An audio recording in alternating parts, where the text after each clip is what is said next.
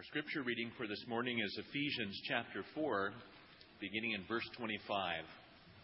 If you'd like to read along in your blue Pew Bible, you'll find that on page 194. Hear now the word of God through the apostle. So then, putting away falsehood, let us all speak the truth to our neighbors, for we are members of one another. Be angry, but do not sin. Do not let the sun go down on your anger, and do not make room for the devil. Thieves must give up stealing. Rather, let them labor and work honestly with their own hands so as to have something to share with the needy. Let no evil talk come from your mouths, but only what is useful for building up as there is need, so that your words may give grace to those who hear. And do not grieve the Holy Spirit of God, with which you were marked with a seal for the day of redemption. Put away from you all bitterness and wrath and ang- anger, wrangling and slander, together with all malice, and be kind to one another, tender hearted, forgiving one another as God in Christ has forgiven you. Amen.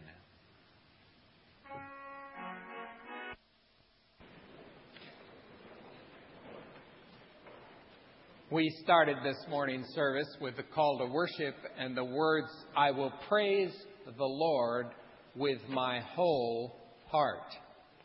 Jesus said, You shall love the Lord your God with all your heart. Christianity is not simply a religion of the mind and the intellect and decisions, but Christianity is a religion of all your heart. It's wonderful in those moments that we feel we love God with all our heart. I think it's one of the greatest things in life to be passionate about something. In those moments when we are passionate about something, it just, it does something to us. I suppose that's why people like to get so passionate about the Huskies and the Cougars. But there's something inherently good about being passionate about something. I believe this is why God has given us the gift of emotions. And I'm starting a series of three sermons today on the gift of emotions.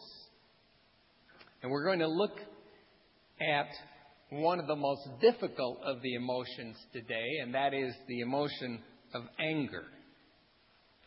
If we want to love God with all our heart, then this brings into play all our emotions. In the Hebrew world, when it said, love God with all your heart, and in the Bible and the New Testament, when it uses heart, it's talking about the seat of our emotions, the center of our being. But the, the ancients thought that all our emotions had their origin from the heart. So loving God with all your heart means love God with all your emotions. Now, anger is one that can get in the way and is very difficult to deal with. I ran across the following true story in the International Herald Tribune, January 19, 1982. Now, that's a European paper, English newspaper. If you've been in Europe, that's the main English paper, the International Herald Tribune. It said, a man in Bellevue, Washington. This is 1982. If any of you remember reading about this incident, come and tell me afterwards because I'd like to hear about it. A man, this is how the article was in the paper. A man in Bellevue, Washington was so angry that his car got stuck in six inches of snow in the first snowfall of the season that he took out the tire iron and he smashed all the windows of his car. Then he took out a gun and he shot the four tires And then he emptied the rest of the gun into the car. He killed the car. Bellevue Police Major Jack Kellum called the strange case of an irate motorist a case of autocide. he said the man was sober and rational, but very perturbed. Anger can propel us to do things that we would not do if we were sane at the moment. Anger has a tremendous source for good and for doing evil. Does the Bible say anything about never being angry? Some people have, have said, well, the Bible says never be angry, that, that a Christian is not to be angry. Does the Bible say anything about that? Well, in our text,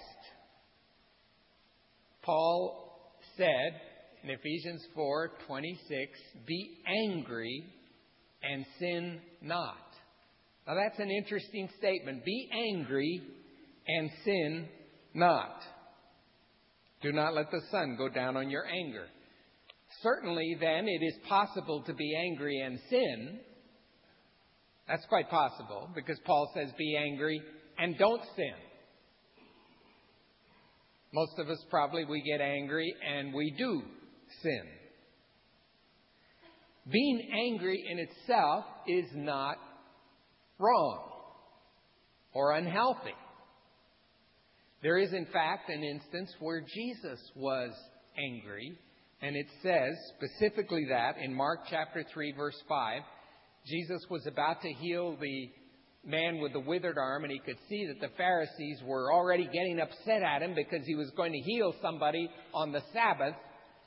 And we read, he looked around at them with anger.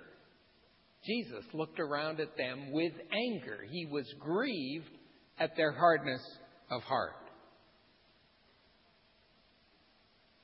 Now, let me talk about some unhealthy ways of dealing with angry first, with anger, and I've gone through at least three different stages of dealing with anger in my own life. I was taught somewhere early on that anger is not good and that it's better if we never get angry. So, I would deny my anger. I would pretend that I had no anger and I would cover it over so completely that I would not only fool others, but I think I would fool myself.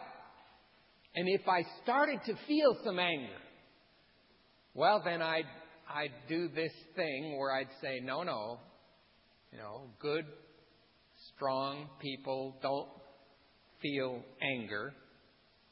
And the anger would disappear. Where would it go? I don't know. I just thought I was one of those superior people who had learned how never to get angry. I did start to wonder if there was any correlation between my treatment of anger and the fact that I would get depressed three, four times a year five, six times a year, and that they usually last three to five days. And I would be quite depressed. I could still function, but just barely during those times. And finally, at about the age of 35, I decided to see a counselor about this anger.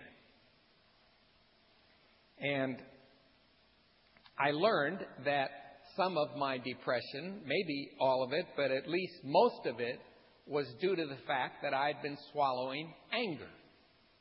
And I've come to believe, as students of human behavior say, you cannot swallow anger. You simply direct it at something else. You can direct it at yourself. You can turn it inwards and direct it at yourself. And that's a common cause of depression. Well, I went to another approach. I heard about venting your anger. And so I remember well one day, about 20 years ago, I came home from work, which is church, and I was angry. And I had been angry for some time a couple of days, and I didn't know what I was angry about. Some people know exactly what they're angry about. Well, I didn't know. I didn't know what I was angry about. I just knew I was angry. And I had heard about this, you know, go in the backyard, get a hammer, and hit some wood. So I went out in the backyard with a hammer and I pounded on wood. Now, it wasn't the fence and it wasn't a tree. There was some extra wood just kind of laying around in a pile. And I hit that wood as hard as I could for it must have been 10 or 15 minutes. So much so with my right arm that I was I got tired of hitting with my right arm, but I was still angry, so I started hitting with my left arm. And I hit this thing for 10 or 15 minutes, and eventually I was exhausted, and I don't know if that did anything for the anger, but I was so tired I stopped and I went in the house feeling exhausted and I thought, well, I've taken care of all this. And I forgot about the incident. I forgot about the hammering. About four days later, I started to have this pain in my elbows. First my right elbow and then my left elbow. And it was very painful. And I went to the doctor. And I said, I've got this pain in my elbows. I've never had anything like this before. He said, Well, what have you been doing the last week? What sort of things have you been doing? I told him about the, uh, you know, the episode with the hammering the wood. And, well, how long did you hammer it? And uh, was it hardwood? And, uh, well, you check out all right everywhere else. So my guess is you bruise your tendons or your muscles and you have what's often called tennis elbow, and it'll probably go away. Well, you know, that never went away. I was, in fact, I was playing golf. The, one of the two times I played golf, and Jim said to me, How come you're wearing those two black bands on your elbow? And I said, Oh, it's a long story. I'll tell you sometime. Well, this is, this is it, Jim. Whenever I play golf, I have had to wear these two straps, which the orthopedic surgeon said would help with the pain, and it does. So I decided I needed some other approach. that venting was not going to be the answer. Now, that was the case of anger, of an inappropriate response to anger by acting aggressively toward myself. And I actually wounded myself. Very frequently, we respond to anger by acting aggressively toward another person. Now, aggression and anger are two different things. Aggression is an attack that aims at inflicting injury on someone else, getting even, making them hurt, demeaning them in some way. That's aggression. It's a form of anger expression, but it almost never has positive consequences. And most psychologists that I've read about now do not recommend aggression in personal relationships. Dr. Albert Bandura, a professor at Stanford, says that behaving aggressively toward another person almost always leads to more aggression. It doesn't solve anything, it just escalates the aggressiveness. Statistics are published each year, and you've all seen them, that somewhere between one and a half to two and a half million children are physically abused by their parents, that somewhere around two million women are physically abused by their husbands. Family violence may be the most common crime in America. It is clear that the world in general, in particular, has not learned how to deal very well with anger. One incident of striking in a family, in a marriage, is very serious. In a marriage, I strongly recommend that the person who is struck insist that the other person get counseling. And if the other person is not willing to get counseling, joint counseling, because they're both involved, if the other person is not willing to get counseling, then I say to the person who's been struck, you need to look out for your own well being, and there needs to be some kind of separation. And I don't believe that God ever intended for a marriage to include striking by either spouse of the other. It is also possible to express our anger aggressively with words.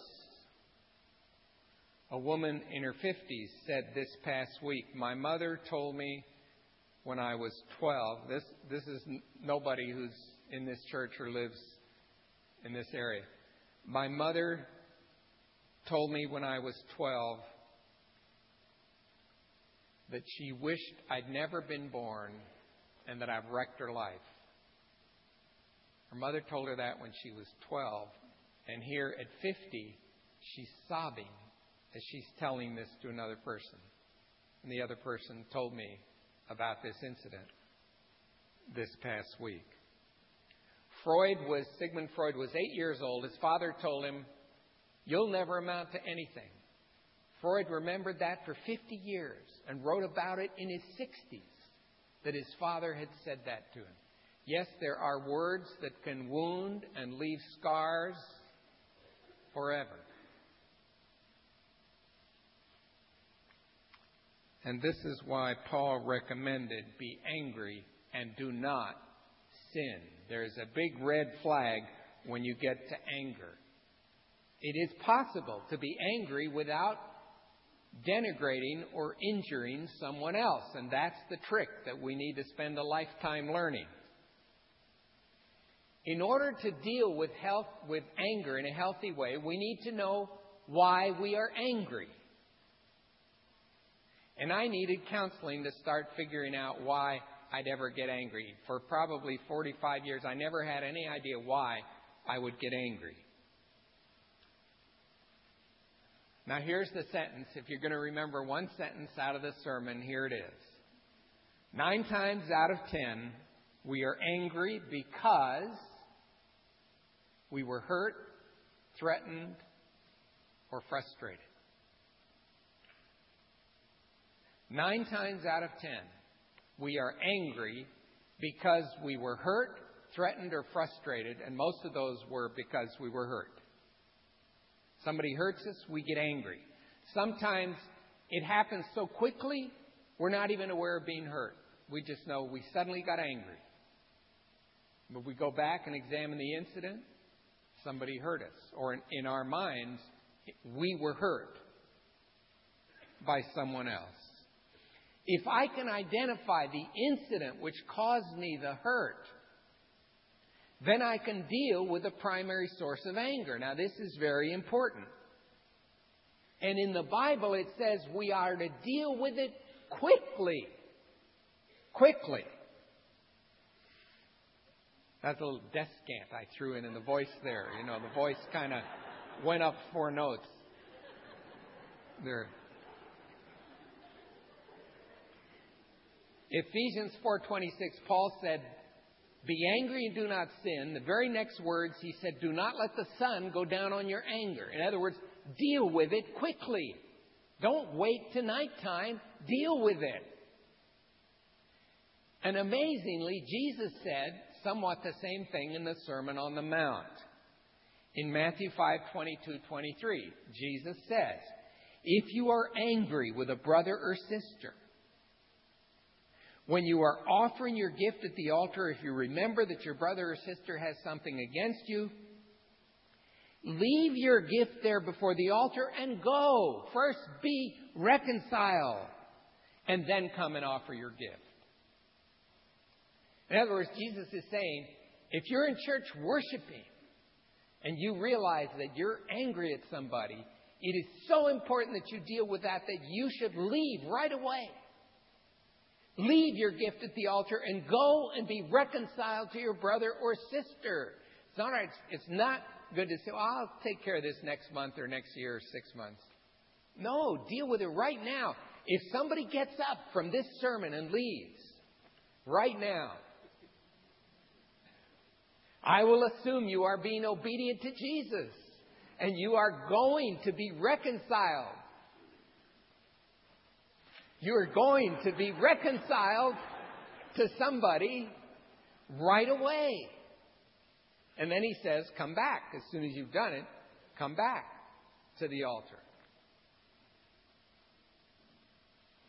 Because anger that is not dealt with turns to bitterness, and it lingers, and it eats away, and it has physical repercussions on us. It is so important to deal quickly with your anger that the Bible says, don't go to sleep angry. Don't go to church angry. Deal with these things as soon as you can. Immediately.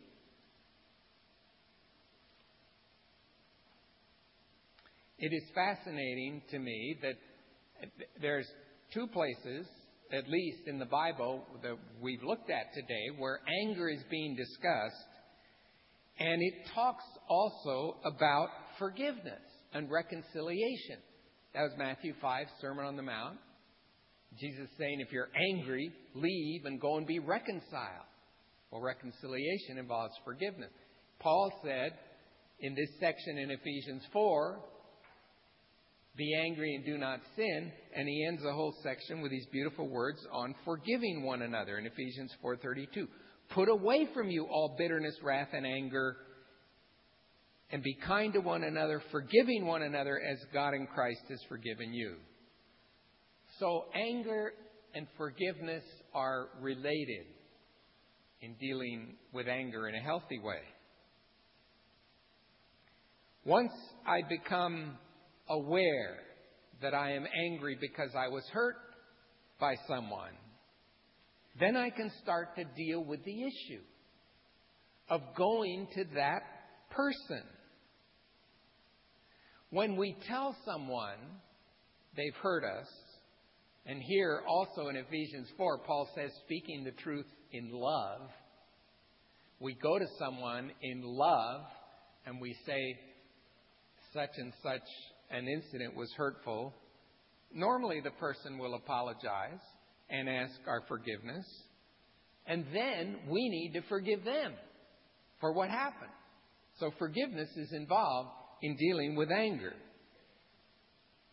Sometimes we tell a person they've hurt us, they have hurt us, and they will not apologize, and instead we get something like, well, that's not what I meant at all, or, well, you shouldn't feel that way because this is what I meant, and we may feel we're not being heard at all. And it may be that reconciliation is not possible in that case because the person is not accepting us as we are, just as we need to accept them. Does that mean you have to remain upset by being hurt by somebody if they don't forgive you? If they don't ask your forgiveness? No. You can still forgive them and you can be free of any bitterness or anger that you have over that incident by forgiving them even though they've never asked for your forgiveness. But the two of you will not be reconciled with each other until they can listen to what you have to say. But you can be free by forgiving them. It's a very difficult problem to deal with. I've heard people say so often in talking about anger or a situation in a family where they explode and they blow their top and they they say, "Well, that's the way I am." You know, that's just the way I am. And the world has to learn to deal with me. As if we we can't change.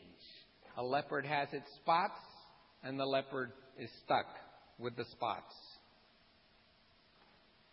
Well, I can prove to you right now that we can change the way we express our anger. Would you like me to prove it to you? Have ever you, any of you ever been in the situation where you are starting to engage in a, uh, shall we say, heated discussion with your spouse or a family member? And it starts to, the volume gets elevated and no, I didn't say I'd come in at six. I said I'd come in at five o'clock. And the phone rings and you go to the phone and you say, Hello, how are you?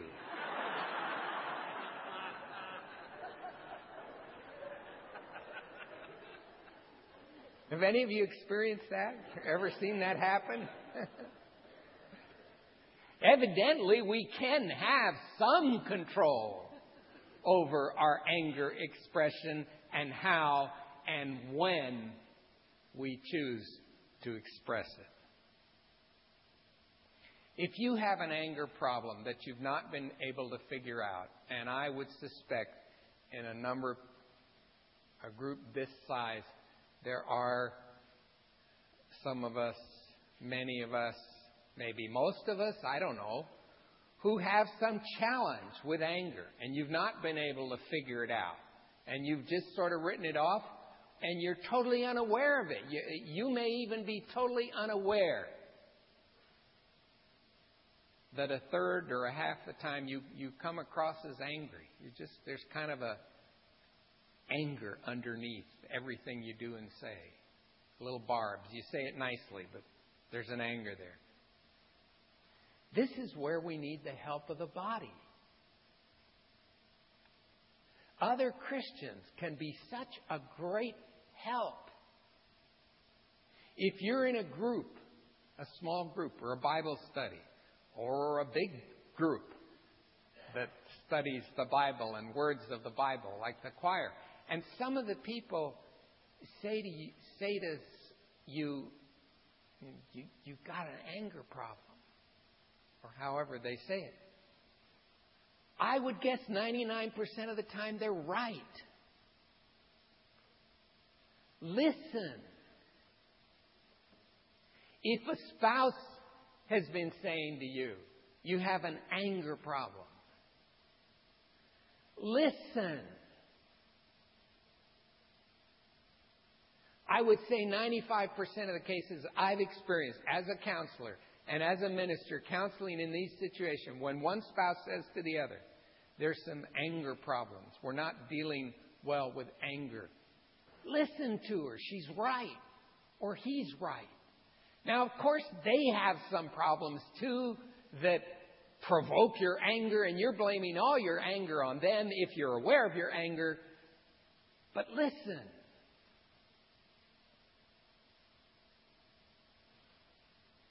If you have an anger problem you've not been able to figure out, I implore you, I beg you, get some counseling help.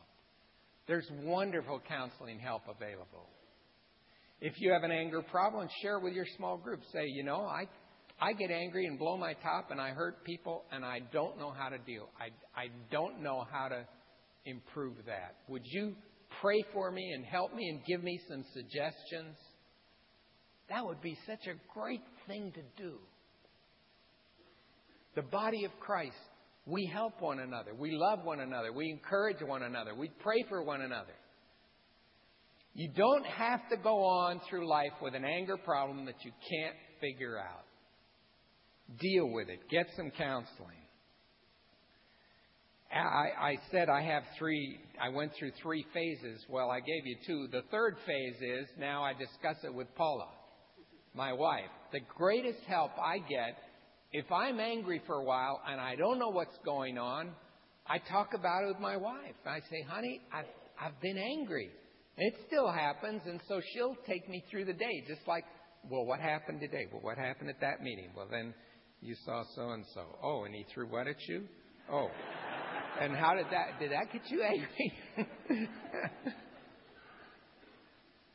a spouse can be a great help. Somebody to talk about, a good Christian friend. Talk about it with them. If you are dealing inappropriately with anger, this is limiting your ability to love God with all your heart. Because, and, and that's my prime reason for preaching a series on the gift of emotions, because all our emotions are involved in loving God with all our heart. And I think that's, that's what we all want to do. As we get ready to approach communion, is there anyone that you're aware of you've been angry at for a while? When you take the bread and the cup, ask God to help you with this. Tell God you are going to work on your relationship with that person. Ask Him to help you with that anger problem.